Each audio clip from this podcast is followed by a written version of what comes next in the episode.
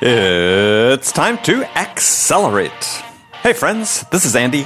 Welcome to episode 715 of Accelerate, the sales podcast of record. Hey, I have another excellent episode lined up for you today. My guest is David J.P. Fisher. David's a Chicago-based sales expert. He's a keynote speaker and an author. And he's been on Accelerate before, and it's always a pleasure to talk with him. And today we're going to talk about empathy. You know, the term empathy, I think, has become almost a cliche in sales. And every seller thinks they have it, and most, unfortunately, don't. Now, is that due to a misunderstanding of what empathy is, or is it just a plain lack of caring? I mean, it's like checking a box. Yeah, sure, I've got empathy, people believe. Well, you want to stay tuned because you're going to learn how to develop your ability to be empathic and develop that deep, trust-based relationships with your buyers. Now, before we get to David, I want to take a quick second to talk about the Sales House, Sales Performance Program for B2B sellers. In the Sales House, you receive everything you didn't get from sales training but really needed, namely tools to master the skills that elevate you from average to excellent, and doing it by winning more of your opportunities. So, I mean, you know, you've been trained how to build a relationship with a prospect, but do you know the 4 core relationship skills that will enable you to build an incredibly effective trust-based relationship with any buyer? I mean, you've been trained how to do a discovery call, but do you know the 2 most important pieces of information you need to learn from your prospects? I mean, knowing these will make all the difference between winning and losing. I mean, you've been coached how to qualify an opportunity, but do you know the 1 agreement you need, absolutely need, to reach with your prospect before they can become truly qualified? Well, I mean, if you're not completely satisfied with your ability to win deals, then the Sales House is the resource you need to reach the next level and, quite frankly, the level above that. So members get unlimited access to checklists, playbooks, courses, coaching, mentoring, and an engaged community of other members to help you sell with more confidence, trust, impact, and acumen. So to learn more, join the Sales House. Come to be the best version of you, the best sales version of you for sure. Visit thesaleshouse.com. That is thesaleshouse.com. All right, let's jump into it. David, welcome to the show. Thank you for having me. Always a pleasure to chat. Always a pleasure to chat with you. And gosh, I think you have a new baby on the horizon, right? We do, just a couple months down the road. So got to pack in as much as I can right now because I'm going to be a little busy for a while. Spoken like a first-time father. Yeah, that's exactly right. If it wasn't, you wouldn't be having these dreams about freedom and so on, as you would already be in the midst of it. Yeah, I'm the oldest of 5 kids, and I look at my parents, I'm like, how did you do this with 4 of us already running around? So yeah. Well, we'll start with 1 and then we'll work from there and see how things go. I have this very distinct memory with the birth of my first child. My ex-wife was staying in the hospital overnight and with the baby, obviously. And so I had this sort of unplanned night because we had thought maybe she was going to be coming home that same day, but they decided to keep her. And I remember going out, and there was a place I liked. We lived in Palo Alto at the time, and had these great hamburgers. Get a couple hamburgers, a couple beers. I remember just sitting, watching a game or something, and thinking, "Yeah, last meal." Well, not last meal. It wasn't. It was just memorable because it was like, sir, it was sort of like one of the last times, you know, in that environment, and. Really, well, we're excited. So. Yeah, well, you should be. It's always a lot of fun, a lot of stress, a lot of challenge, but always a lot of fun. Exactly. All right. Well, we can talk sales now if we want. I guess. I mean, we don't have to. That's what people want to hear about. People can always switch to a different podcast if they don't like what we're talking about. So we were going to talk about the topic of empathy in sales, because certainly empathy is one of these words that's sort of thrown out, like relationships, value. So it's sort of one of the core buzzwords that really perhaps, like value, like relationships, a lot of sellers really don't understand. Right. For sure. And it's not that they don't understand the dictionary definition of it, but really don't understand the context of sales. So let's dig into that, because I know it's something you that's important to you. So yeah, in your words, how do you define empathy in a sales context? It's a great question. So for me, empathy in a sales context is the ability to understand and make sense of someone else's perspective in a conversation, right? So it's something that we do in human-to-human interactions all the time. It's our ability to see something from somebody else's point of view. I think we often confuse empathy with sympathy, right? That we have to feel Sure. the same thing that people do. But at its very base level, it's just the ability to go, oh, if I was in that person's shoes, I would view my proposal in X, Y, and Z way because of reason A, B, and C. And so the more that we can get into somebody's head and understand things from their perspective, it obviously has a lot of benefits as we are walking them through their buying process. So that's how I would define it. And, okay. Well, I mean, I don't have any disagreement with that. I mean, I think that... Come on, we got to disagree about something here, Andy. Come on. Yeah. Well, I mean, as you and I have had a conversation in the past about, certain people writing about empathy, like Paul Bloom's written a book, Against mm-hmm. Empathy is the title, which right. talks about the fact that the most commonly used form of empathy, he believes, that we teach people and that we talk about is this ability to feel what other people are feeling, mm-hmm. is as opposed to the more dispassionate understanding what they are feeling. Right. Which he believes is a much more constructive way to, I think he calls that rational compassion, is more than emotional compassion, which is the first case, is a much, much better approach to take. And I think for sales, this is a really important distinction to make, because, we tend to fall into this whole thing talking about pain points and so on. Is we're not there to feel their pain. We're there to mm-hmm. understand their pain or the source of the pain. Absolutely. And I think where you can look at kind of the overlap of that idea of emotional empathy and rational empathy is exactly what you said, the ability to understand why they might be in pain, right? The ability to go, oh, I can see why you might need to get more efficiency from your production line, or I can see why you might want to be saving prices. I understand the emotional need behind that. But to your point, you don't have to actually jump into the pool with them, right? And I think as a buyer, as a seller, in fact, the people that are very successful are the ones who can, kind of get it without having to live it with them, right? And something I know we've talked about in the past is, the seller's ability to guide people through their buying journey, mm-hmm. right? To make decisions better, faster, more effectively.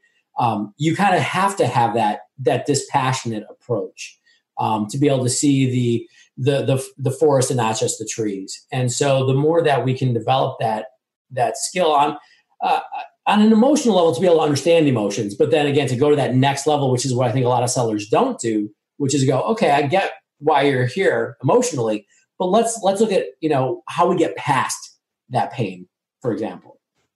Yeah, well, I think there's even a sort of another interim step, because I think that emotions or empathy, sort of become commoditized, right? We've mm-hmm. sort of like value and relationships and so on. We sort of toss these words out without really understanding from a practical standpoint mm-hmm. what that means. And I see it sort of tied up both with curiosity and with listening. Oh, right? For sure. And so I wanted to dive into this topic about, okay, sort of established its ability to understand, people's situation, people's condition. Mm-hmm. I think there's another level to it I want to get to, but really how do people sort of begin to develop it? Because you and I have talked in the past about a book we both really enjoyed called "Humans Are Underrated" by Jeffrey Cole. Jeff Cole, yeah. Right. And I've had Jeff on the show, and one of the points made in that book is he quotes somebody from Oracle, I think, who said, the senior executive from Oracle, saying, empathy is the critical 21st century skill. Mm-hmm. Yep. I'm with him. Well, why do you think that's the case? And I'll tell you why he thinks it is, but I agree with him, but go ahead. Yeah. So I think the reason why is if we look at, and even going back to Jeff's book, the idea that in the 20th century, and especially from a sales process point of view, we were trying to get salespeople to be more machine-like, right? Can you make more phone calls? Can you get more people into the pipeline, put them through a very defined and rigorous sales process where you ask certain questions a certain way to get certain discovery? Now, do you see that 20th century or 21st century? So I see that more 21st century. I know it started in the 20th, but I mean... Yeah. Okay, that's fair. I mean, I would say the second half of the 20th century, for sure. Like when you 50s, 60s, 70s, into the 80s. That's kind of where I would guess. And I think it really hit its height kind of at the end, right? Where you did have, just these very elaborate sales processes. I mean, it started by people like David Sandler, in the middle of the century, and it kind of kept getting more and more, there's 7 steps or 9 steps or 11 steps or 73 steps, sure, whatever. Sure, right.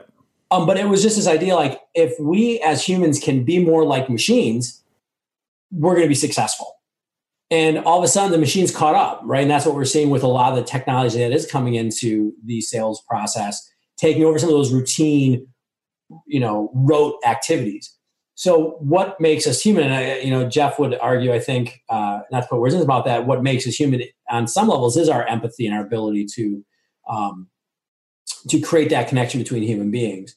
And so I think that if you can develop that skill, which most of us have intuitively, unless we're sociopaths, but if you can get very intentional about it, it becomes a very powerful tool that you can bring into all kinds of relationships, but definitely into the business and sales ones.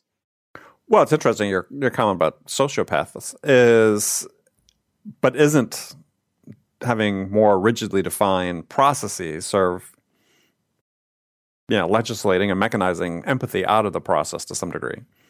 Well, absolutely. Yeah. Absolutely. I mean, you can say, you can tell people, look, step 3, this is where we're going to turn on the empathy. And really, but as soon as you say this is where we're going to turn on the empathy, is all the empathy disappears. Right. And you have those conversations with salespeople are being sold to, where you can tell that that's where they had their training, and they were told by their sales manager, here's where you say the empathetic thing. Right. And how does that make you feel? How does that make you feel? Or I was actually I made a video about this, the incessant use of your name in conversations. Yeah, yeah. Because somebody heard, it's something that came about at some point and has been paired to so many. If I say Andy a bunch of times during our conversation, Andy, you're going to pay a lot more attention to me, Andy. And then when I ask you to buy Andy, you're going to say, yes, Andy. Oh, come on. It doesn't work that way. Yeah, no, I find that hugely annoying. Incredibly. I actually have stopped salespeople and said, stop saying that. It's not working for you. You're about to lose the sale. Well, yeah, which is almost as bad as people saying, and this is a male thing, is buddy or pal. Oh, yeah. And again, people are doing this somewhat, well, not somewhat, completely carelessly, but I think under the mistaken assumption that somehow this is part of being more human, as if I have this false familiarity with somebody. Yeah. And well, that brings up a good point, because going back to this idea of empathy not being about emotion, empathy is not about being best friends with someone, right? And I think that that's something that a lot of people get confused about. They're like, well, if I'm going to develop empathy with you, then we're going to be best friends. And so and conversely, if I'm your best friend, we're going to have empathy. And that's where I think, to your point of going to this emotion, just this emotional level, no, that's not really what empathy is. It is that higher, rationalistic or kind of the meta ability to see what's happening in that prospect's mind or in that customer's mind, and then addressing that effectively to help them move forward. Yeah, well, I think where people fall short, sellers fall short, and so this is, I think, something to explore a little bit is that. They don't ask that follow-on question to really understand what the situation means for the person. Mm-hmm. There's assumptions made, and they might take the first answer, but they don't take that next step. And again, they're not trying to feel the person's pain. You're trying to understand the situation. Oh, and that's really, for me, is the core to empathy, is this understanding. It's not feeling, it's understanding. But to understand, we need to make sure we are fully informed. 100%. You know, to your point about listening being an incredibly important part of empathy, I think it's funny that listening is so critical and it's always talked about, but yet we're so bad at it. And, you know, the average seller, I think, listens to even a conversation like you and I are having. They go, oh, empathy is important, so I'm going to ask questions. And they ask a question, but they don't ask it to actually understand. They ask it so that then they can say, oh, I get it, and then say exactly what they were going to say anyways, right? Mm-hmm. They're asking questions just to get to their own response. And that's, I think, that mechanistic habit or systems that we kind of had, like, the 7 steps of the sale. So at this point, I'm going to ask this question, but no matter what they say, I'm going to just answer this because that's what's in my sales manual and move from there. Versus the idea of, to your point, going, why are we having this conversation? You know, why are you even willing to talk to me about the services we provide?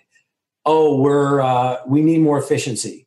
Okay, what does that mean to you? What is efficiency to find that? Mm-hmm.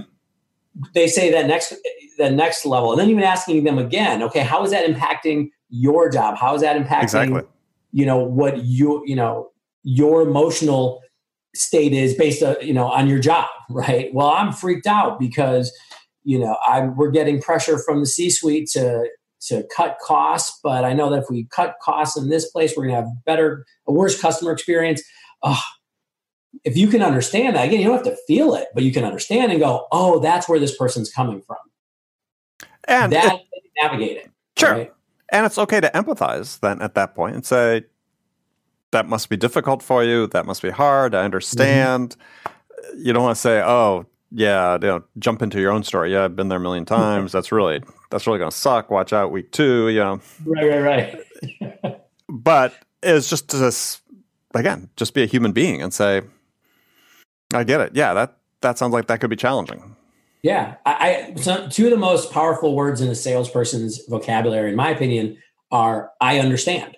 Mm-hmm. You know, something I've said my entire career is I get it, right? That's just my colloquial way of saying it, but it's like, I get it. You know, if somebody says to you, man, we'd love to move forward with you, we just don't have the budget. I get it, right? I've been in places where I wanted to get something I couldn't. Now, that doesn't mean I'm just going to say, okay, bye. But if I don't at least acknowledge that, then I'm being disingenuous and we're not going to have a good conversation because I'm not understanding where they're coming from. Yeah. And for people listening, it's not enough to say, yeah, I get it. Right. You have to actually feel it. Yeah. Right? And it will come across if you actually feel it. And that's why I like using the word I understand, because it's like very formal. Hey, I understand. I mean, this must be a challenge for you. And always put it back into the context of them. I understand why it's a challenge for you. And that's fine. And yeah, the whole idea about I have to feel your pain, all that. Yeah, let's just keep on the rational, logical side, because they're feeling the emotion, and you acknowledge that there is emotion there. You understand, but as we said before, if you get too bound up on the emotional side, then it starts clouding your judgment as well. Oh, for sure. And if you think about what our job is in this scenario, you know, I talk about in my books the idea of being a sales Sherpa, right? Being a guy. Mm-hmm. It's like your job isn't to get caught up in it.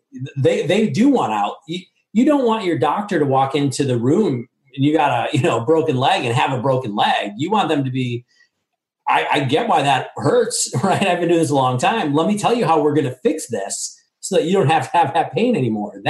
I want the dispassionate, rational. Yeah, you don't want the doctor crying while he's setting your leg. Yeah, exactly. Oh, this must really hurt you. But right, that's what I think happens a lot in the sales world, because it is sometimes hard to find the right balance. And so sometimes salespeople they go, well, if I'm not supposed to be completely dispassionate and closed off, they go too far the other way, right? And they do kind of almost get that weepy, oh man, I've got to get these guys a discount because things are so tough for them right now and they're in so much pain and oh, I got to help. That doesn't necessarily help either, right? So it's always about finding that middle ground. Yeah. Well, that is hard for sellers, especially if they're not receiving the type of coaching and mentoring they need to sort of help them see what's appropriate for the situation. Yeah, for sure. That's why they're here listening to us, and that's why they're in the sales house getting that coaching and training that they need. There you go. Thanks for the plug. I'll pay you later. Wow. That sounds good. Yeah. Okay. Well, I just look at my questions here because, gosh, we made so much progress through it. Nice. Well, I think what's sort of the logical next step for empathy, though, is this whole idea of trust. Then is I think that the buyer, your buyer, needs to feel a certain level of sincerity and authenticity and empathy from you in order to take that next step to trust, because empathy precedes trust. And maybe even before we get to trust, we sort of skimmed over the listening part, because to me, empathy really stems from listening. Oh, right. We talk about sort of this human sales skill, and people want to think, well, it's intuitive, blah, blah, blah, blah, which it really isn't to most people, I think. And I was talking to somebody, and we were talking about all this lack of empathy that sellers have a hard time, and the human connection, not being curious about other people, and why are we still dealing with all these issues in sales? And he was wondering why I thought that we were still dealing with these things after 130 years of modern American selling. Right. My answer was bad parenting. I'll buy that. Well, bad parenting and bad schooling, right? Because if you put in through, at least the American education system over the last 130 years is sit down, shut up, sit in your desk, don't talk, right? Just listen to the teacher, do your test. There are many ways, after you get past like kindergarten, you don't have as much chance to practice those skills, right? Except for the playground and the lunchroom. That's it. Yeah. Yeah, in sales, first and foremost, you just want people who can be human beings, good people. And if you hire people, and I interviewed a guy on my show, Tony Chan, who had written a book called Good People, Venture Capitalist out of Boston, a great book, just saying, look, first thing I focus on, and we have our portfolio companies focus on, is less than the qualifications is, are they just good people?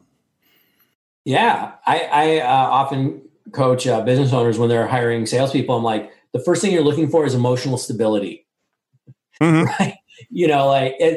Same way of saying, is this a good person? I can teach them how to close. I can teach them how to do sales presentation. I can teach them about the product or service.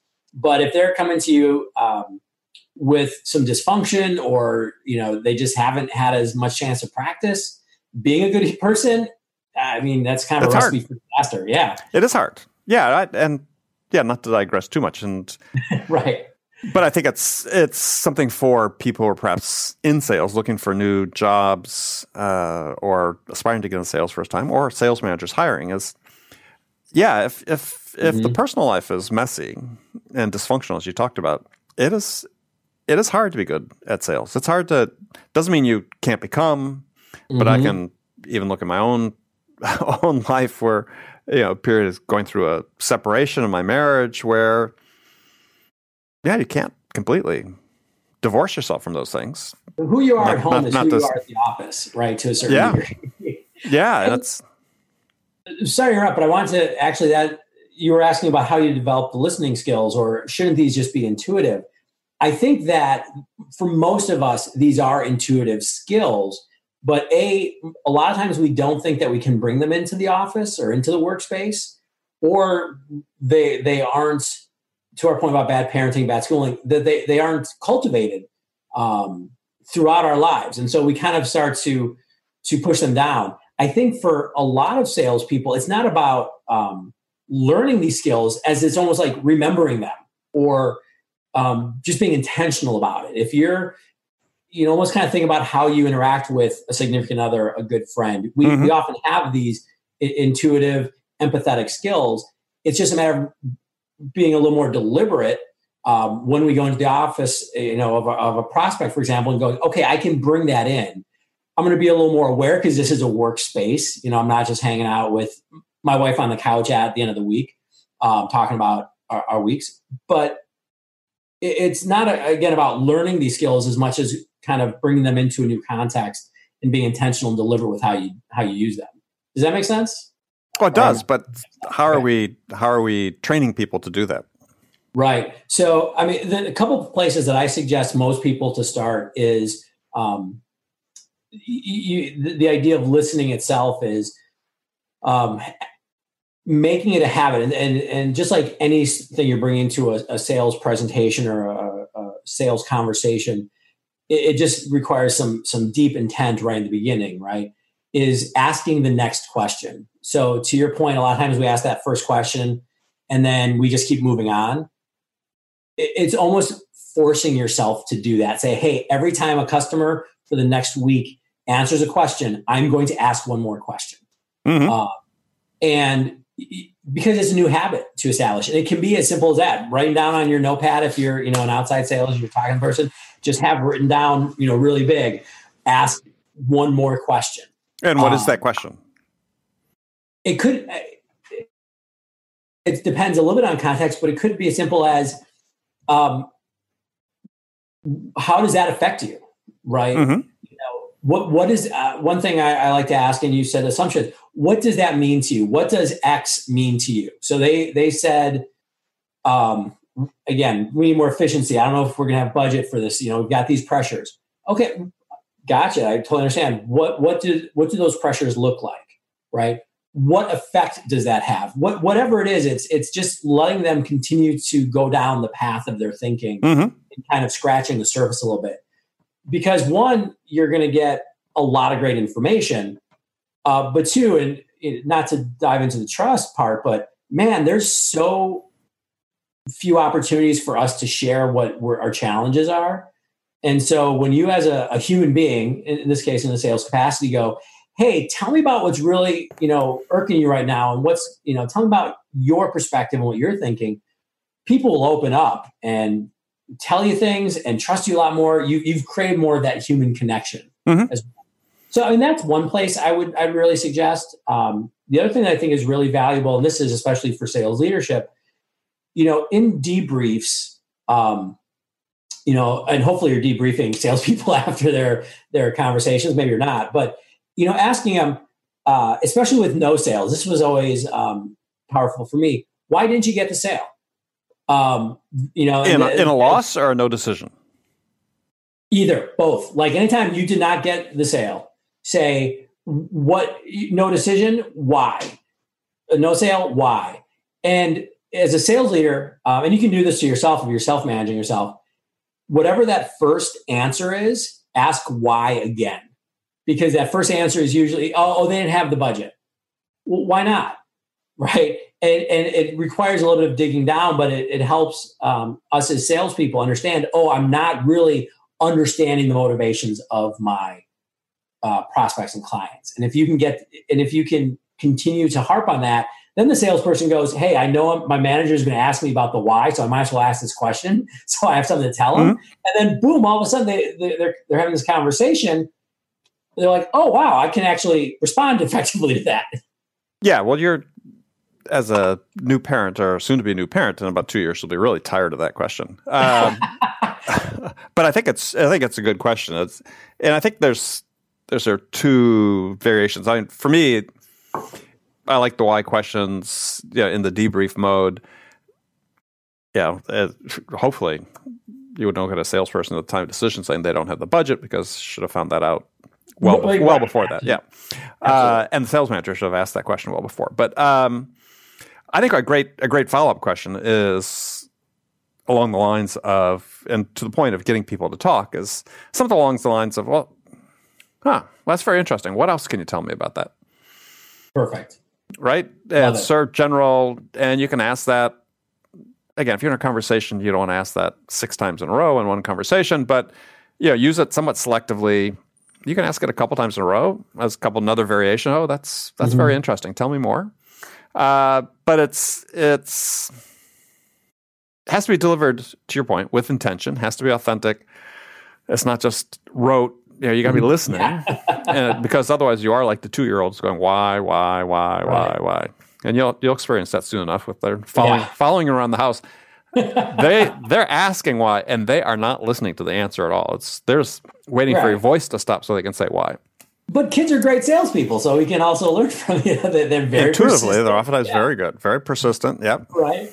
Yeah. I think it's the idea of, if you want to increase empathy, increase listening. When you increase the open-ended questions, it actually forces you to listen, right? Because you don't know what their response is going to be. And in some ways, I think that's actually where then our value comes in on a human level, is being able to respond to whatever they're going to say, right? Because if I know exactly what you're going to say, well, you don't need a person. You can have a website do that, right? You can have an AI and a chatbot do that. Mm-hmm. So that's when we talk about the value of empathy, even, in the 21st century in a business context. Part of it too is just the human capacity to take in whatever they say and do something useful with it, right? Well, I think that's really critical, right? Is that rather than selling being a process where it's always the same every time, is you really should look at the other way, which is we have a process, but it's different each and every time I do it. And therefore, am I alive to the differences and able to take advantage of those? Yeah, I was talked about the difference between the old sale process I thought was very linear. So I came up in sales in a very transactional model. I sold Cutco cutlery in people's kitchens, right? And we had it was very transactional. You say this, do this, cut this, chop this up, cut this penny, ask this question. I love my Cutco scissors, cutting pennies in half. It's awesome. And it's an awesome product. And it really works in that transactional model. I call what we're in now is more of a sales matrix, where yes, there is still a process, but it's not necessarily linear, right? And there's a lot of connections in between, step A and step D, and it might come back, and then we add more information. We add another, hopefully we got all the information up front. Sometimes we don't. Now there's another decision maker that came in. So you have to have an overall structure, but you have to have the flexibility within kind of like each of those modules or each of those nodes to keep moving things forward. And humans are very good at that. Yeah. Well, and I think this is sort of the critical point, is with empathy and listening, actually listening, not just, taking it in, but listening and interpreting, is these are things that do differentiate humans from the increasing power of machines and will for the foreseeable future. But it's really your responsibility as a seller to cultivate these skills. If there's one thing that as a seller you should really be focusing on, not there's only ever just one thing, but but listening really becomes top of the game, because empathy flows from listening. The best follow-up questions and discovery come from listening, not from the questions you ask necessarily, but from listening to the answers, and then saying, okay, what's the best question to ask based on what the response I got? Right. No, I'm listening. Yeah. Just waiting for that follow-up question. All right. Yeah. So. Well, it's also, I think, really interesting. So LinkedIn put out their 2018 emerging jobs report in December of 2018. And of the top 10 biggest jobs that are coming out, this is based on, of course, all of their data, 6 of the 10 were sales jobs. And of the top 10 skill gaps, or skills where they see the biggest gaps, of the top 10, I think it was 6 or 7 of them were what we would call people skills, soft skills. Number 1 was communication, right? So yeah, well, and I think it was the same report, though. I think it was the LinkedIn report that said that in surveying people entering the job force, and also I think people within 5 years of having started in the workforce, is they thought the hard skills are more important than the soft skills to their future success.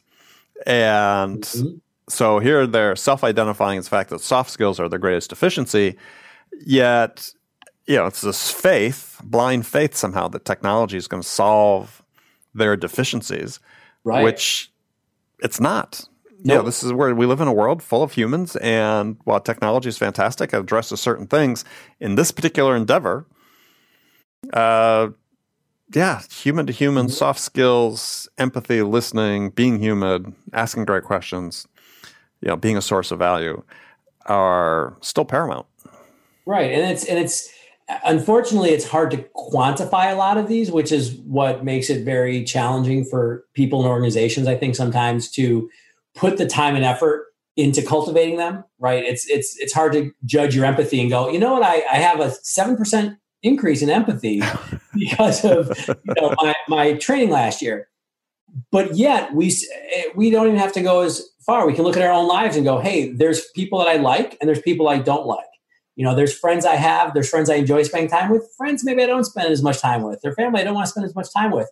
When you really get down to it, more than anything, it's often these people skills are the reason why we choose to spend time with people in our personal lives. So it's going to have an effect on our professional lives as well. Mm-hmm.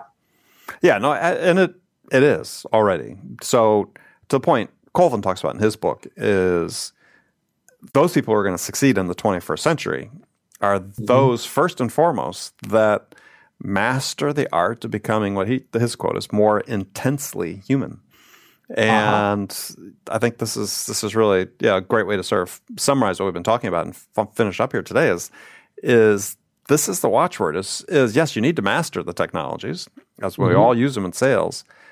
But your success, your ultimate success, to ability to achieve your career goals, to get from where you are today to where you want to be, to win more deals, it's going to be based on your ability to become more human, not less. Amen, brother. Hey. Don't have anything to add to it. That's perfect. All right. It's my show. I get the last word. Yeah. Not always, though. But all right. Well, David, fantastic as always to talk with you. So tell folks how they can get in touch with you. Easiest place is right online, davidjpfisher.com. I do a lot of writing. If you dig Andy's stuff, you might like mine because he writes a lot of stuff that I go, gosh darn it. It makes my life easy because I don't have to write that article. I'm like, Andy wrote it. He wrote it better than I could have done it. So fantastic. But yeah, find me there on Twitter, dfishrockstar, or LinkedIn at linkedin.com/IamDFish. DFish. Yeah, we didn't even get a chance to get into the whole DFish nickname, but we have in the past. So we don't have to this time. All right. Sure. David, as always, and if I don't talk to you before July, which I'm sure I will, but just in case I don't, congratulations. Thank you. Appreciate it. Thanks. Talk to you soon.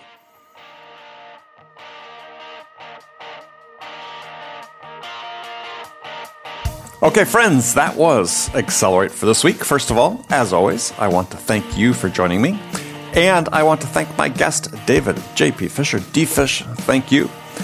Join me again next week as my guest will be Brendan Kane. Brendan's a growth strategist, keynote speaker, and author of a book titled 1 Million Followers, How He Built a Massive Social Following in 30 Days.